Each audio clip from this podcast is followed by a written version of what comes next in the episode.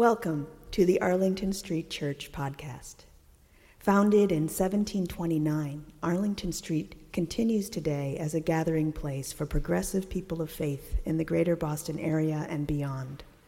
We are located at the corner of Arlington and Boylston Streets, across from the Public Garden in Boston, Massachusetts. Please visit ascboston.org for more information about this historic Unitarian Universalist congregation.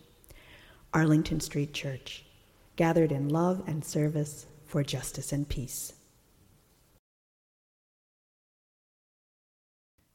These words, wrote Dante Alighieri, are inscribed above the gates of hell. Abandon hope, all ye who enter here. But I've been reflecting on the pace of hope in our lives, and I'm less and less impressed with it. American Tibetan nun Pema Chodron says you could say, give up all hope, or give up, or just give. The shorter, the better. One of our deepest habitual patterns is to feel that now is not good enough. We think back to the past, which was maybe better than now, maybe worse. We think ahead to the future. We may fear it, or we may hold out hope that it might be better. Even if now is going really well, there's this deep tendency to think about how it was, how it's going to be. But what about the present?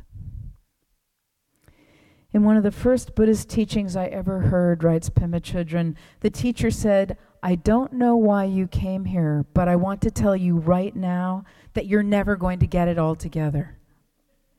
There isn't going to be some precious future time when all the loose ends will be tied up.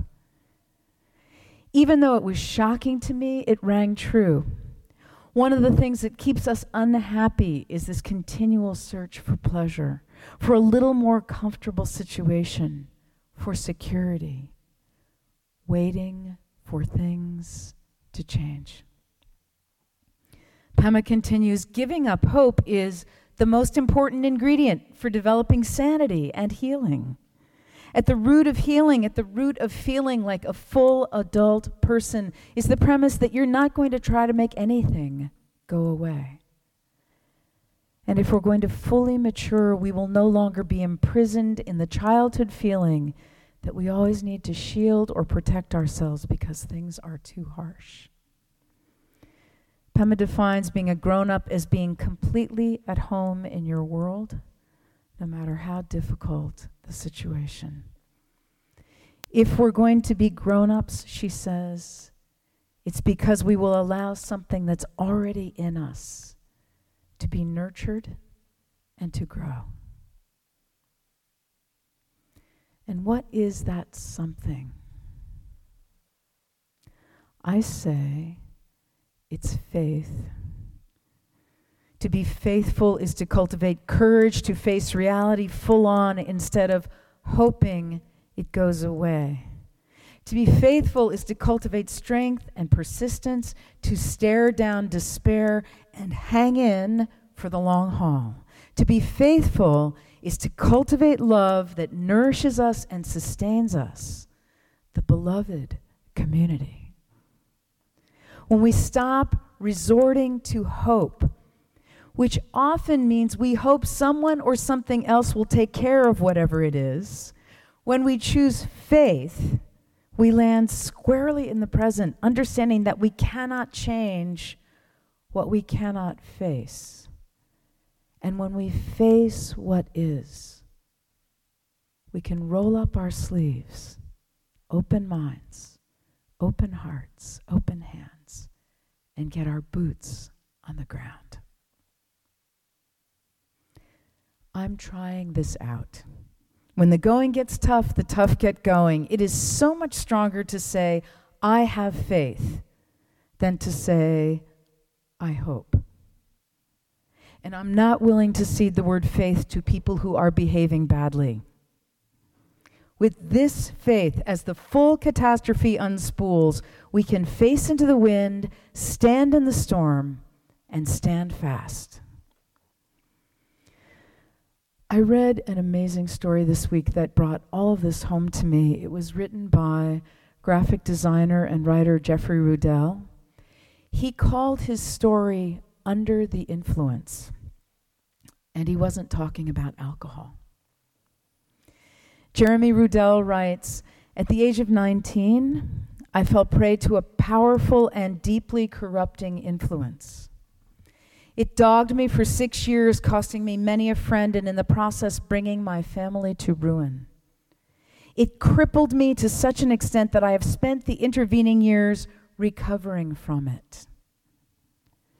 The influence of which I speak, he says, is hope.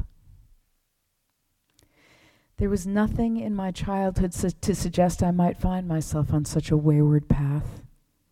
My parents loved me. They taught me right from wrong. They taught me to be courageous in the face of bullies.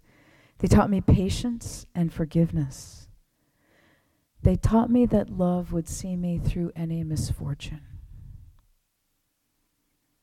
My trouble, he says, began on Memorial Day, 1982.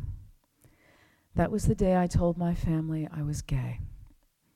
The act itself, Mom, Dad, I'm gay, was relatively unexceptionable. Driving back to college to take my final exams, I remember thinking how I had expected my parents to sort of freak out, and how, much to my surprise, they had not freaked out. They'd been calm and cool. Meanwhile, subsequent events were busy unfolding back home. My mother was going through the house where I grew up, gathering things I had made for her a jewelry box when I was in 4 H, a painting when I was 16, a box containing all the letters I'd written from camp and from college. She was removing photographs from the walls and placing them in piles. She was directing my father to take my bed and lamp, my desk and chair, the Smith Corona, my Smith Corona even, and put them all in the front yard next to the rock garden, not too close to the maple tree. My clothes, my books, my report cards, my Farrah Fawcett posters, my shoes, three years worth of interview magazines, the good ones with the Andy Warhol covers, everything. And then, with my brother and my sister and my grandparents watching, my mother removed a cigarette from a tiny crocheted case where she always kept them lit a cigarette, and put the match to the pile of items there in the front yard. The pile that contained the sole and complete record of my existence in my family. It burned for seven and a half hours, thanks in part to the addition of some lighter fluid to help get the larger pieces of furniture going. All of it, all of what was me and mine prior to that memorable Memorial Day, up in flames. According to my sister, whose years later related these details to me, it was a mighty impressive blaze. In their eagerness to feed the fire and due to an unexpected wind off the fields around the house, the sugar maple that was older than my great grandfather caught a spark in its branches and was sacrificed. They cut off all communication with me. They emptied and closed our joint bank account. There went college. They stopped answering my letters, stopped taking my calls. They stopped everything with me. They just stopped. Everyone counseled me to have a little patience and a little hope. And this is how it starts slowly just a little hope, just enough to get you through. But hope is cumulative. A little bit here and a little bit there builds up in the system until it becomes something toxic. Denial. Living for me sort of ground to a halt, despite the fact that my life just went on, and with hope whispering in my ear, Don't give up. Don't walk away. Don't grow. Don't develop. Jeremy spent the next six years suspended in this purgatory with no word from his family.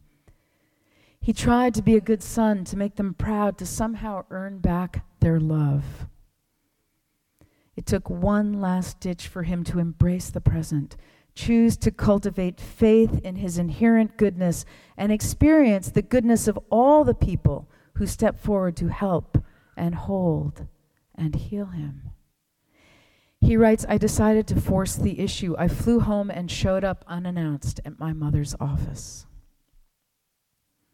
I asked the receptionist to page my mother and to tell her that she had a surprise visitor. And then I stood in the lobby and watched my mom walk down this long hallway toward me. Halfway down the hall, she looked up, saw me, recognized who I was, and then turned around and walked away. Two and a half weeks later, a funeral wreath was delivered. A funeral wreath with a note that read, In memory of our son. Clearly, said Jeremy, it was time to abandon hope. He came to see that hope and fear are one feeling with two sides, and they are the root of so much pain. The pain of clinging to what might have been, could have been, should have been, rather than the sweet release of landing squarely in what is and choosing to be fully alive right now, as bitter and as sweet as that can be. To abandon hope is to stop flipping through the channels, changing the music, fooling with the thermostat, and accepting that instead of looking for alternatives to reality, we can face reality, attaching ourselves to neither failure nor success, and begin again from this very moment. Paying attention to the difference between having a goal and being taken over by our hopes and fears, letting go of our attachment to results, cultivating faith there is more room for real kindness, compassion, and love. Jeremy Rudell concludes for six years, the sheer weight of this experience threatened to crush me, or at least that's how it felt.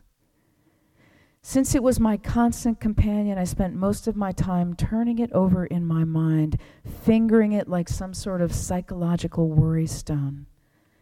It's been eroded now by so much handling. All that remains is a small, hard pebble. Worn away is most of the anger and much of the hurt. Yet one question remains. How is it that my parents taught me love in excess of what they themselves possessed? I have come to believe, he says, that it is not possible to understand what they did. To understand it would mean there was some justification for it, and I know now there is not. And yet, their influence on me is enduring.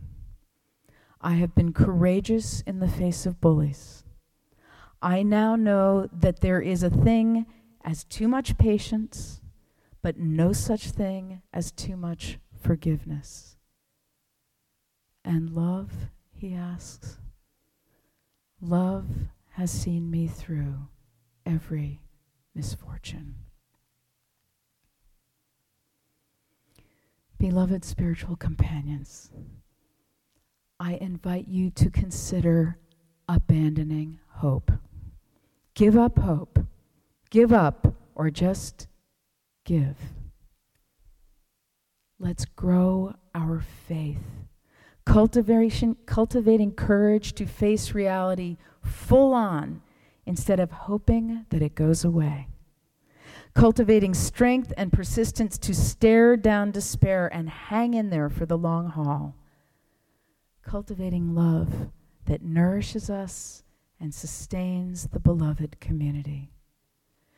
When we stop resorting to hope, when we choose faith, this faith, we arrive in the present with open minds and open hearts. Let's make our home in the world, this world, just as it is only that which is faced can be changed. And may love see us through every misfortune. Amen.